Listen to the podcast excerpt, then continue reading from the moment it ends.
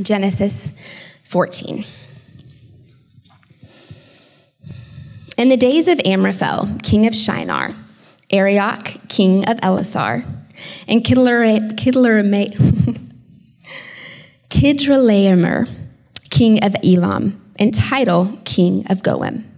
These kings made war with Bera, king of Sodom, Birsha, king of Gomorrah, Shinab, king of Admah, Shemeber, king of Zeboim, and the king of Bela, that is, Zoar. And all these joined forces in the valley of Siddim, that is, the Salt Sea. Twelve years they had served Chedorlaomer, but in the thirteenth year they rebelled. In the fourteenth year, Chedorlaomer and the kings who were with him came and defeated the Rephaim in Ashtoreth, Naim, the Zuzim in Ham, the Emim in Shaveh Kiriathaim, and the Horites in their hill country of Seir, as far as El Paran on the border of the wilderness. Then they turned back and came to En Mishpat, that is, Kadesh, and defeated all the country of the Amalekites and also the Amorites who were dwelling in Hazazon Tamar. Then the king of Sodom, the king of Gomorrah, the king of Admah, the king of Zeboim, and the king of Bela, that is, Zoar, went out, and they joined battle in the valley of Siddim with Chedorlaomer, king of Elam, Tidal, king of Goim, Amraphel, king of Shinar, and Arioch, king of Ellasar. Four kings against five.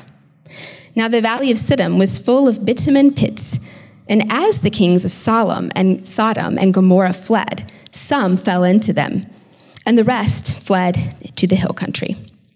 So the enemy took all the possessions of Sodom and Gomorrah and all their provisions and went their way.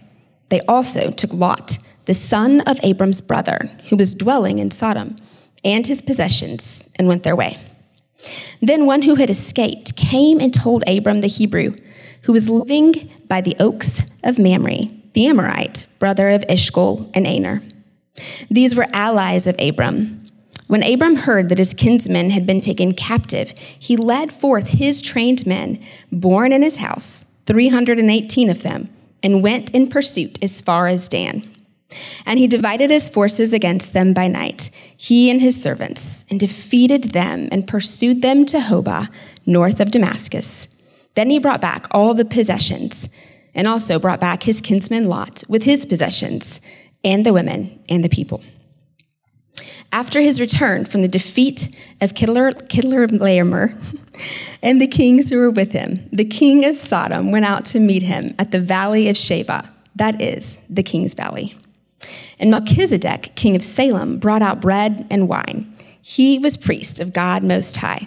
And he blessed him and said, Blessed be Abram by God Most High, possessor of heaven and earth.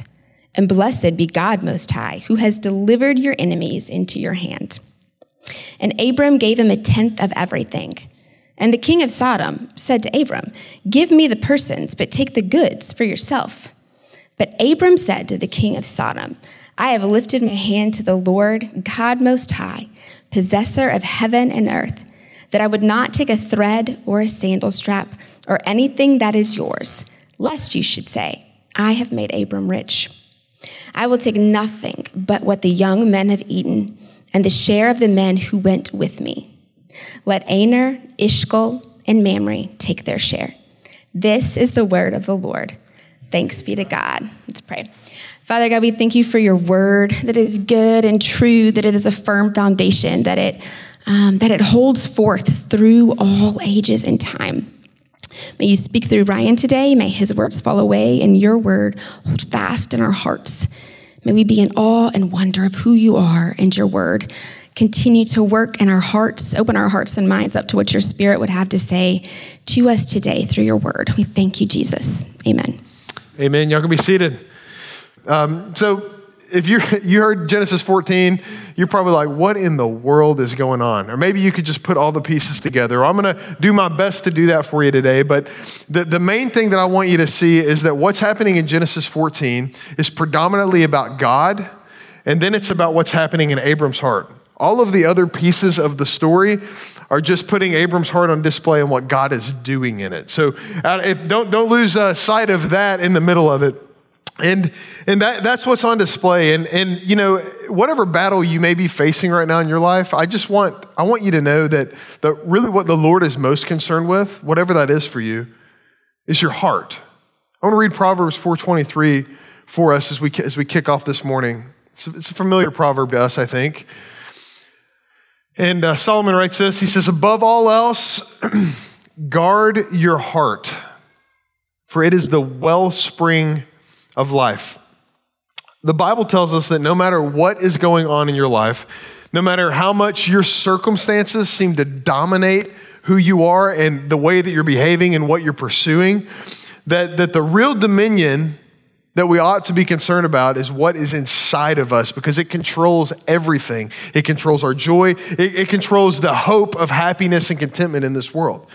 And the scriptures tell us that because of God's Spirit living inside of us, that we have the, the power to actually guard our heart against, against lies and unbelief. And God gives us a spirit to do that. And it's, it's so crucial because your heart is the source of life. That's what this proverb is saying. That the wellspring of life, the source of life inside of us is our hearts. And so, and so the good news is, is that the Lord goes after our hearts too. And, and for me, even, even every Sunday morning when I come in here, the Lord is going after my heart. And He's going after my heart so that I'll come to this place of surrender and worship so that I can live more faithfully for His kingdom. Because my heart is chasing other things, it's not living faithfully for his kingdom. So I just want you to remember that as we as we look in today, because what we're going to see in Abram's life and his heart is that worship and mission are inextricably linked for Abraham. And, and, I, and I, what I'm beginning to see is the same is true for every follower of Christ, is that worship and mission are inextricably linked. Like if you were to think about the, the human heart, the human heart has four chambers, I think. Some of you nurses and doctors tell me. I think it's four chambers. But if you were to think about the heart divided into, and it had two chambers, the heart of faith. The heart of faith would have two chambers. It would be, on one side, it would be worship, surrendering ourselves to God, worshiping Him with all we are, and mission. And it would beat in sync like that when we're in a good place, walking faithfully with God. Worship leads to mission, mission leads to worship. And so as we as you think about it like that, um, I, I, I, want, I want to encourage you um, to, to prioritize what God is doing inside of you in worship so that God can do more through your life as you walk faithfully with Him throughout this week. So, as we look at the context of where we're at in Genesis 14, if you're new with us, in Genesis 13, we've got this scenario where Abram and Lot separate. Lot, to, to remind you, Lot is Abram's nephew. Um, and he's, he's more like a surrogate son than you would think of maybe your nephew. I don't know. Uh, so he's, he's a part of the family. He left the land of Ur when God called him out uh, to, to the promised land. Lot goes with Abram. And there's this situation where, where uh, Abram and Lot go down to Egypt in their unbelief, and God calls them out with a mighty hand and an outstretched arm. He, he basically pushes them out. Well, then they go back to the place where God's voice was clear the oaks by this guy named Mamre that, own, that this guy named Mamre owns in, in the region of uh, Hebron. And, uh, and so they're there. God's voice is clear, but they have so much stuff because they got so rich in Egypt that they have to separate. And Abram steps back and he says, Lot, I'm going to let you make the first choice because I'm going to trust God to take care of me. Last time I tried to take care of myself, it didn't go well. I ended up in Egypt. And so Lot chooses, what we talked about last week is Lot chooses the land that borders Sodom and Gomorrah. And if you know anything about the Bible, east, not good. Sodom and Gomorrah, not good. But Lot looks beyond that and he says, you know, the influence of those people are not going to affect me. I'm going to go because that's the land that looks good. Doesn't consult the Lord on it. And so then we have this scenario today. Well, you fast forward to Genesis chapter 15, and God reiterates his, his, uh, his promise to Abram. We're going to look at this next week, but the predominant emotion that his heart is feeling is anxiety and fear. And you're thinking, man, Abram, you just like kicked butt and took names like for all these kings. Like, what are you fearful about? Well, he's fearful because he doesn't have a son. And God promised him a son. And so he's anxious. And so we see God meet him in the midst of that in Genesis 14 here. The only way that I know to help you make sense of any of this is to pull up a map because there's a lot of uh, crazy places here that are unfamiliar to us. This is the lay of the land. These kings that, that we're talking about, they come, they come from the northeast. Um, yeah, it's, it's the northern forces are led by Elam. Shinar, uh, Ellasar, and Goim are basically most likely kind of vassal kings underneath Elam. He's kind of like the, the, the, main dog. And, and so what's happened is, is that they're making their way down to El Paran because they, they got to take care of some business. Because those five kings in the valley, the one that Lot fell into with Sodom and Gomorrah, well, they're no longer paying tribute or respect uh, or honor to, to the kings that they're, they're kind of serve under, uh, Elam. And so they, they've got to go down and rattle their cages and get them back in line because that's the way uh, that, it, that it works is that if you, if you let these guys get out of hand, they're going to come and attack them. And so and so what happens is that they go down and they, they have this battle.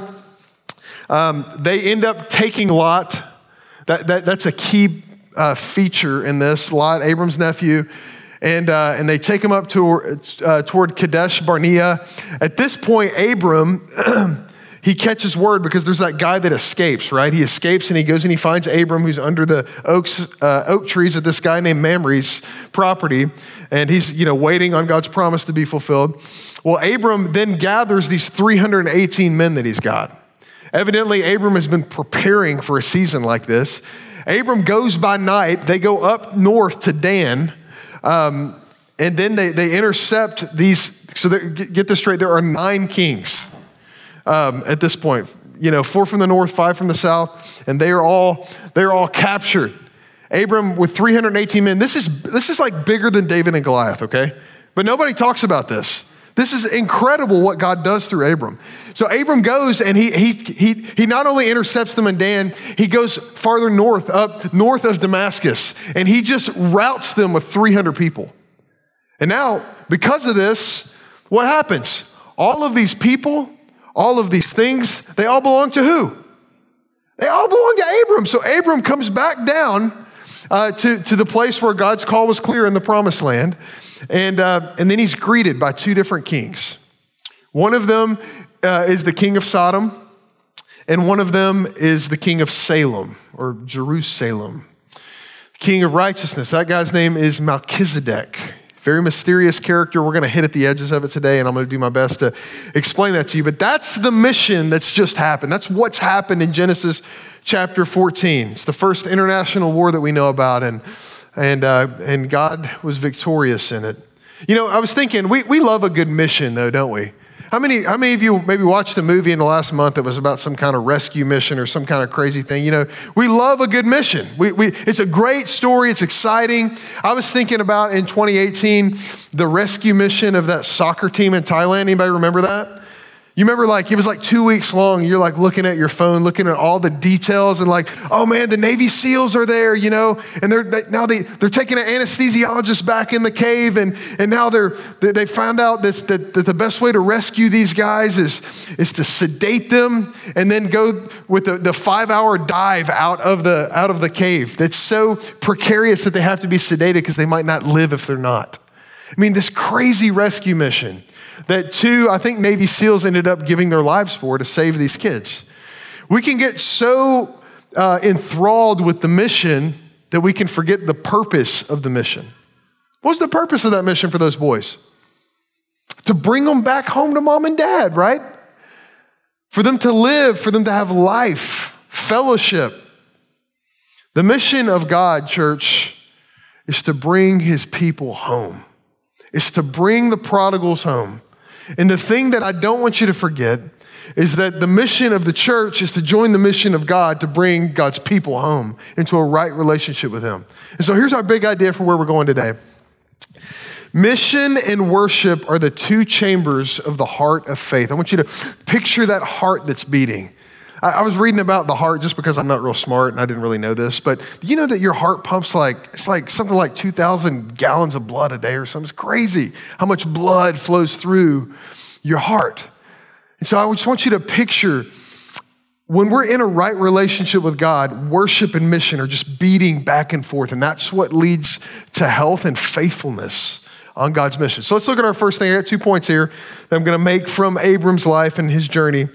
The heart of the mission is to set the captives free. Remember what Jesus said he came to do?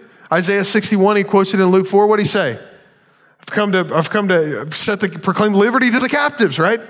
The church is on the mission of Jesus to proclaim liberty to the captives. And, and what I want to ask you as we look at this is do you see the captives around you? Do you see the captives around you? Because what we're going to see with the life of Abram is he saw that Lot was captive, physically captive, but also spiritually captive. Let's read this. Let me remind you of what's happened here. Uh, Genesis 14, verse 10. Now the valley of Siddim was full of bitumen pits, and as the kings of Sodom and Gomorrah fled, some of them fell into them, and the rest fled into the hill country. So the enemy took all the possessions of Sodom and Gomorrah, all their provisions, and went their way. They also took Lot, the son of Abram's brother, who was dwelling in Sodom, and his possessions, and went their way. And when he says his possessions, he means tons of people and tons of stuff, like tons and tons, really rich. Don't just think it, he just kidnapped Abram, or a Lot. It's, it's a lot of people and a lot of stuff. Verse 13 Then one who escaped came and told Abram the Hebrew, who was living by the oaks of Mamre, the Amorite, brother of Eshcol and Aner. These were allies of Abram. When Abram heard that, the kinsmen, kinsmen had been taken captive, immediately what's he do? He led forth his trained men, born in his house, 318 of them. And most of these guys probably came from where? Egypt. Most of these people, these were Egyptians, because he didn't have any kids. Most of these people probably came from Egypt with him. And he went and pursued as far as Dan, and he divided his forces against them by night, he and his servants, and defeated them and pursued them to, to Hobah, north of Damascus. Then he brought back all the possessions and also brought back his kinsman Lot with his possessions and the women and the people. He brought everybody back. Now, Abram was on a mission. There was no doubt in his mind that to worship God was to live on his mission. The first time that he worshiped God, when God called him out of the land of Ur, he had to, he had to follow him, right? If he were to just say, Yeah, you're the one true God, but he didn't obey him, did, did he really understand who God was and, and what he was calling him to? It didn't matter to Abram how foolish Lot was that he made an unwise decision, but Lot was like his son. He was committed to seeing him rescued. Church, we're on the same mission as Abram to see the prodigals rescued from eternal destruction.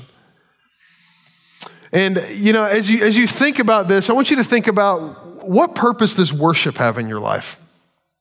Is, is worship to you, is it an event or is it a lifestyle? And worship, when you encounter God through worshiping Him, what does it do to your life? I want to read a quote to you from a great book that I love uh, to recommend. It's called You Are What You Love by James K.A. Smith. Grab it if you don't have it. Here's a quote from the book. He says this Worship works from the top down. You might say, in worship, we don't come to show God our devotion or give him our praise, but we are called to worship because in this encounter, God make, remakes and molds us from the top down in a, in a formative way. He's forming us as we're in here, church. He says, Worship is the arena in which God recalibrates our hearts, reforms our desires, and rehabituates our loves. Worship isn't just something we do, it's where God does something to us. Do you come in here each and every week expecting God to do something to you? That's a question we got to ask. Or do we come in here and just kind of pay homage and go on with our mission? Because when we encounter the living God and we encounter His Word, it changes us. We are conformed to His image, not Him conformed to our image. And he goes on to say, worship is the heart of discipleship because it is the gymnasium in which God retrains our hearts. So, worship, recalibrating our hearts, showing us what should matter in our lives. As we surrender our lives to the Almighty God, we see that we are sinners that are undeserving of grace and mercy. But God is so gracious that He sent His Son Jesus to die for our sins and to save us from eternal destruction. And now we owe Him everything. So every, every New Testament letter that you read talks about the gospel, what I just described to you, and then it talks about the lifestyle of a gospel messenger. The book of Ephesians, for example, first three chapters, all about the gospel. Next four, how does the gospel change you? Is an encounter with God and worship changing and reforming your life? That, that's, what, that's what's at, at stake here. And, and one of those things, the, mission is that we're formed more into his image. So if you think about, I may be getting ahead of my notes, but I don't care. Um, you think about uh, John chapter 17. John 17, 3 says uh, that this is eternal life, that they know the, the, um, the one true God and Jesus Christ whom he sent. That's eternal life. That's the whole deal right there. He goes on in this high priestly prayer to say not only that, but to say that, um, that, that um, because he was sent in the world and we, we are image bearers of Jesus, that we are now sent into the world. So our, our mission as we worship the one true God who gives us eternal life is to be sent in the world with purpose. But many times we are tempted to believe that we're just in this world just kind of floating along doing our own thing. But church, you have purpose. If you if you are a follower of Jesus, you have eternal purpose week in week out in how you and how you relate to the world around you. You know, I, I think about Abram and, and how was he so how was he so ready to respond to his nephew's capture? How was he so ready to respond with these 318 men? I, th- I think Abram probably lived in this place where he remembered what it was, be, what it was like to be lost. I want you to think back in your life. Maybe you're, maybe you're a follower of Jesus and, and you can think about what it was like in the BC days before Christ. You know what I'm talking about? Some of you had a little bit longer runway there than others. That's okay. But think about what it was like to be lost and the people that showed you grace and people that showed you mercy and the people that were long suffering with you. I think Abram lived that way because here's a man who gets the promise follows it for a little bit, and then ends up in Egypt. He knows what it's like. And, and when we keep the gospel front and center, it shows us that our mission is not to judge people who are lost, but it's to go after them. So many times we let lost people bruise us a little bit and we just stop. We just give up. And I don't think that's what God's calling his church to. Abram was aware of the, the, the battle that waged war around him, both physically and spiritually. And, and, and for us, I think we ought to be reminded of that because when we are, we live differently. Listen to what Peter said. Peter, Peter, if a guy, if there was a guy in the Bible who knew uh, what it was like uh, to, to, to think too highly of himself, it was Peter, right? He's the guy that said, you know, my, you know, my Lord and God, I'll never, you know, Jesus, I'll never forsake you. I'll never betray you. And then, and then Jesus calls him out on it and he does. And so Peter reflects back and he writes this letter that's included in the scriptures. It's, it's divinely inspired and, and it's a letter to the churches. And he writes this about how we ought to live on mission. Listen to what he says. He says, Be sober minded, be watchful. In other words, don't think too highly of yourself and keep your eyes open around you. Be sober minded and be watchful because your adversary, the devil, prowls around like a roaring lion seeking someone to devour. In other words, right now, you and I are in the cage of a lion. And he wants nothing more than to use anything in your life to destroy your soul. Peter goes on to give us good news, though. He says, resist him. Firm in your faith, knowing that the same kinds of suffering are being experienced by your brotherhood throughout the world. I was reminded from a friend of mine, Colossians 2 says that, that, that Jesus has disarmed the enemy, disarmed him, taken his gun away, like no power anymore. But, but here's the thing is, I don't wake up in the morning each day knowing that the devil, the devil is gunning for my soul. Because if I did, I would live differently. You would live differently as well. But here's the, here's the beauty of it is that when we abide in Christ, the enemy is disarmed. He has no power over us. I think Abram was a man that lived like that, especially in Genesis 14 here. He was getting it right then. He understood what it was like to be on his guard and to be ready to respond when God calls you. But so many times the church is lulled and, and is asleep on the mission because we mess around with food and drink and pleasure and we forget that people are eternally perishing all around us. And we think, oh, that's bad for them. Church, you need to be on mission for your own sanctification. It does something in you when the, the two chambers of the heart of worship and mission are beating fully in us. Jesus, what was Jesus' mission, if you could sum it up? What would you say? Luke chapter 19, he made it clear to his disciples. He says this For the Son of Man came to seek and save the lost. That's why he came. The Son of Man came to seek and save the lost. That was the mission that Jesus was after. He would go on to say things like this It's not the healthy that need a physician, but it's the sick. I'm looking for sick people who are lost and know they're lost. And so, and so that's what Jesus was after. Well, at the end of his life on earth, when he ascended to heaven, he, he left his disciples with a mission to go and make disciples of him, right? And to teach and obey and to baptize all that he's commanded because he's with us to this day. And so at New City Church, this is why this is why our mission is to make mature and multiply disciple makers. Because the answer is depth, not width. If it was width, Jesus would have preached a lot more sermons like this and not spent time with a, a, handful of guys. Abram is mimicking what we see Jesus doing in the future. He's going deep with these guys, training them for the battle that's at hand. Because worship leads to mission for our lives. Jude writes about this too. I'll just I'll close at this point with this. Jude writes about this too. And I want you to notice how he talks about life on mission. He first talks about his relationship or our relationship with the living God of the universe through Christ.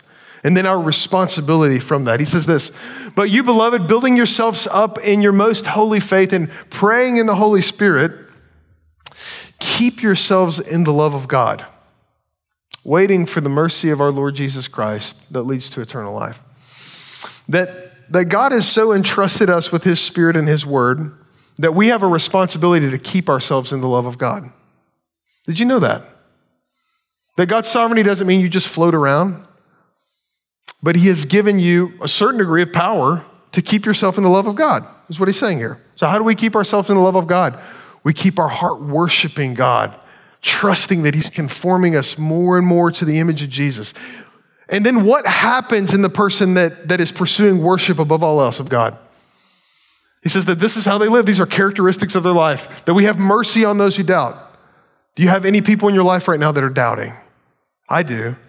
Some of us in the room are, are doubting right now. And so our mission is to you.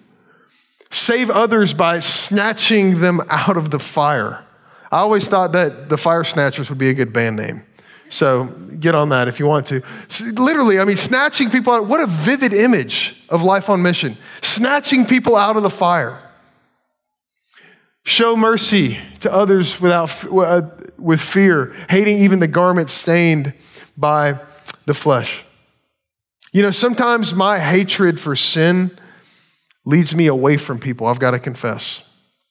But for Abram, what did it do to him? Let him write to him.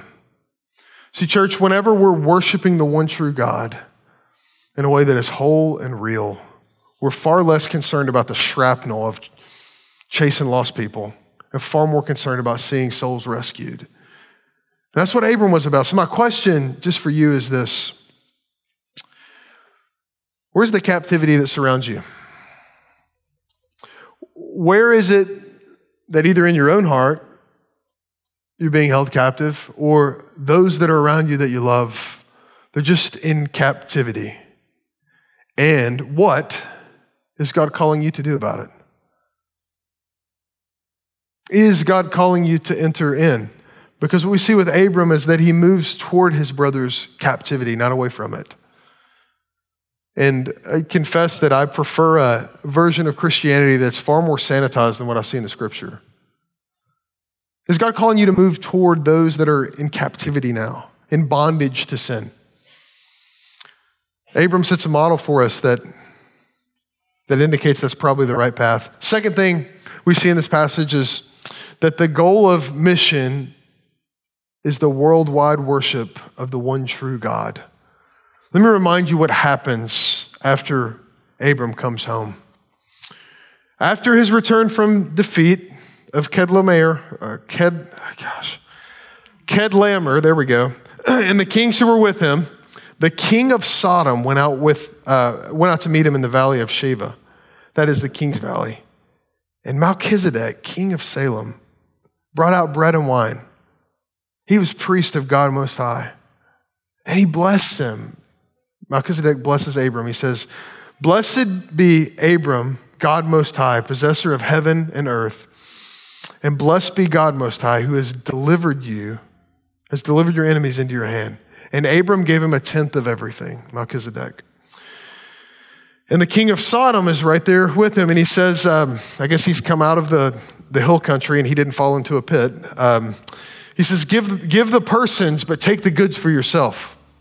He's operating with a degree of assertion here. I don't know if you see that. But, but Abram said to the king of Sodom, I've lifted my hand to the Lord God Most High, possessor of heaven and earth, that I would not take a thread or a sandal strap or anything that is yours, lest you should say, I made Abram rich. I will take nothing but what the young men have eaten and the share of the men who went with me. Let Aner, Eshcol, and Mamre take their share. Here's what we see is that there are, there are really two ways that we can respond to deliverance. When God delivers us, He delivers us through Christ. But we also have those small deliverances from sin, don't we? We experience those as we walk with God. We can respond to them in two ways. We can respond to them with a, uh, by, by sight or by faith.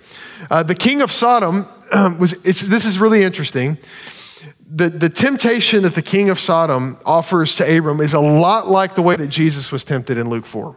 Now, let me remind you of who the king of Sodom was. Do you remember um, after sin entered the world, uh, Adam and Eve had two boys? What were their names?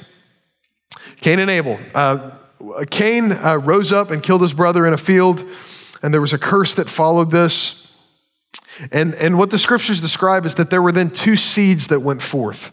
And we see that even in Genesis 3 the seed, the, the, the seed uh, of the woman, and then the seed of the serpent were going forth. And what we see here is that the king, that, that Sodom was a, like the, the, the, the people that lived in the region of Sodom were, um, were the offspring of the seed of the serpent. And so this, this, this whole place is just cursed anyway. But the, the way that he speaks to Abram is, is that he comes in and he says, uh, you know, hey, just give me the people, you can keep everything. I mean, last time I checked, when you go, when you go take over an army and you, you kill everybody, I'm pretty sure you get everything, right? So, so he's coming in and he's, he's tempting Abram to live in bondage to him. He's, he's tempting Abram to live with a false set of assumptions that are not the truth. It's the exact same thing that the enemy did to Jesus in Luke chapter 4 when he tempted him with the different things when he when he said, you know, you know, if you're the son of man, throw yourself off this pinnacle. You know, you just wanted him to prove himself and Jesus kept going back at him with scripture and, sh- and landing s- squarely on the truth. And I, I think that the king of Sodom is an example for us on the temptation that we have to live by sight.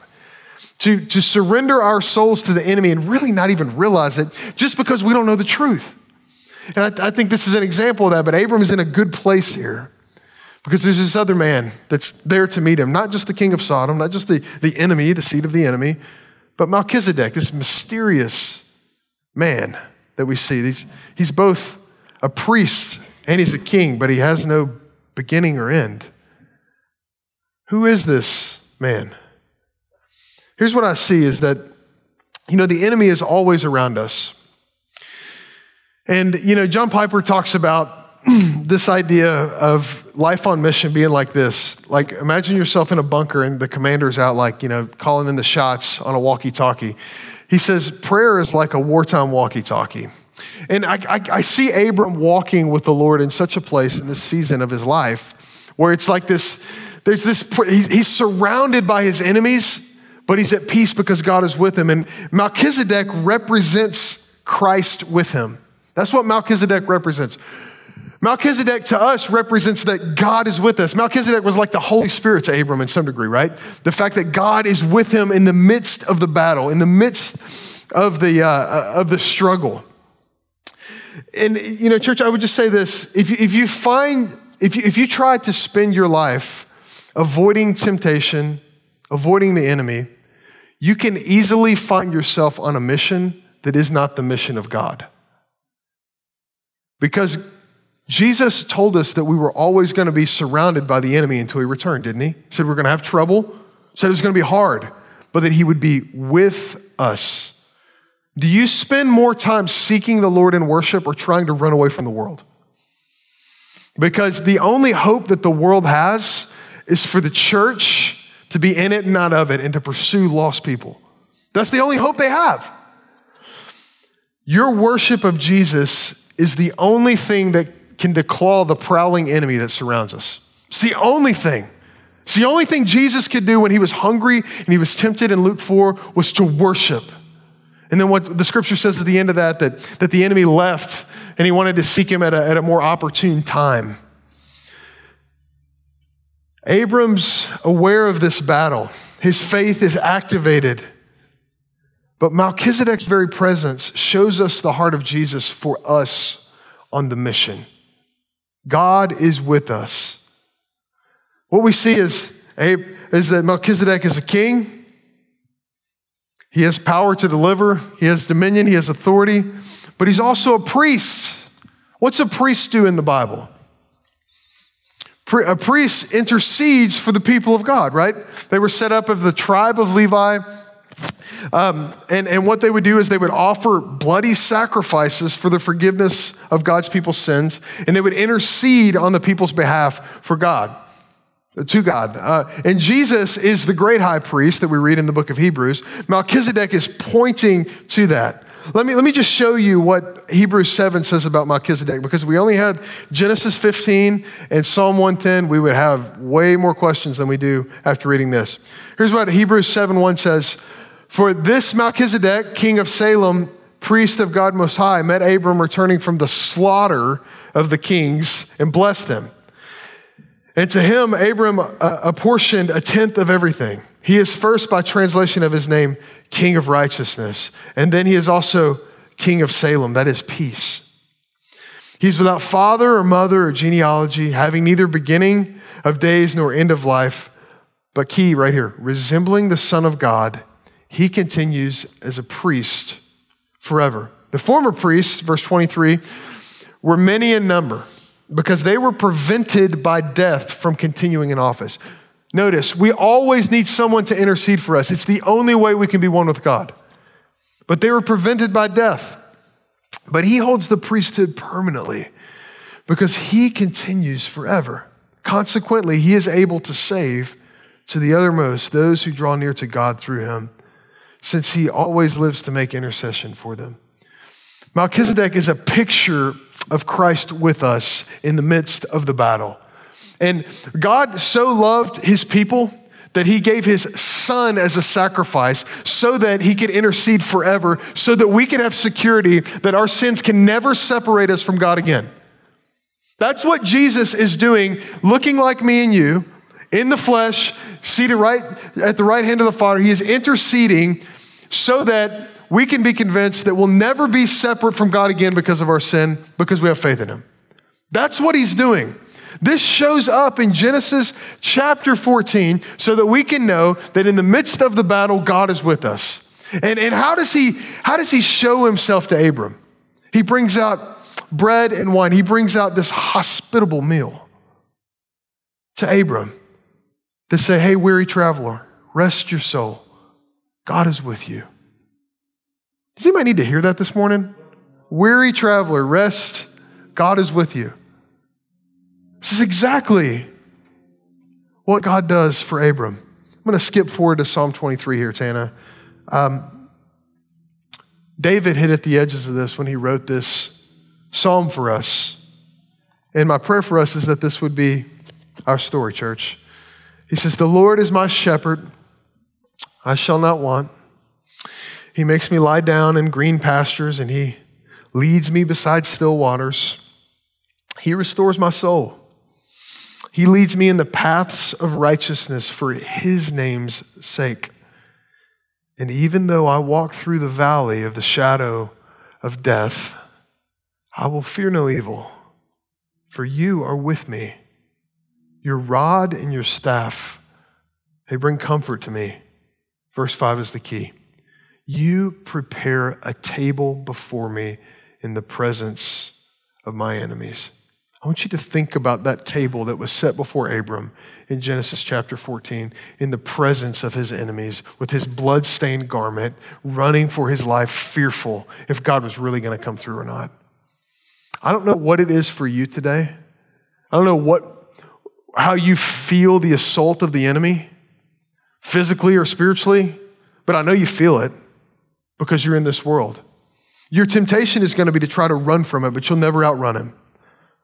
The only power we've got is to surrender to the one true God who prepares a, a feast before us in the presence of our enemies, a sign of hospitality, a sign of sovereignty, a sign of grace, a sign of power.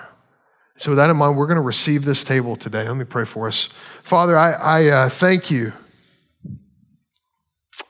I thank you that, um, that you are too kind to let us try to deliver ourselves.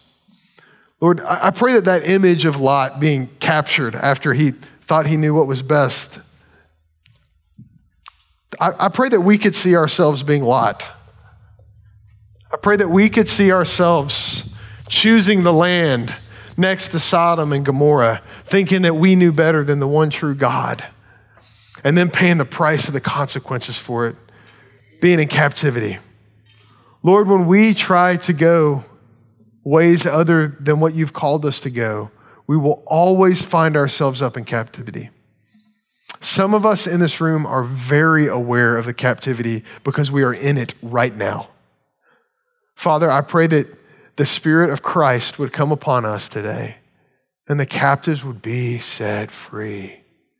Lord, the only way that we can get out of this eternal struggle that we're in is through worshiping in the presence of our enemy. Lord, I pray that through our worship this morning, that the enemy would be declawed, that he be disarmed, and then we would see that Jesus Christ reigns supreme, and that is enough for us. I pray that in Jesus' name. Amen.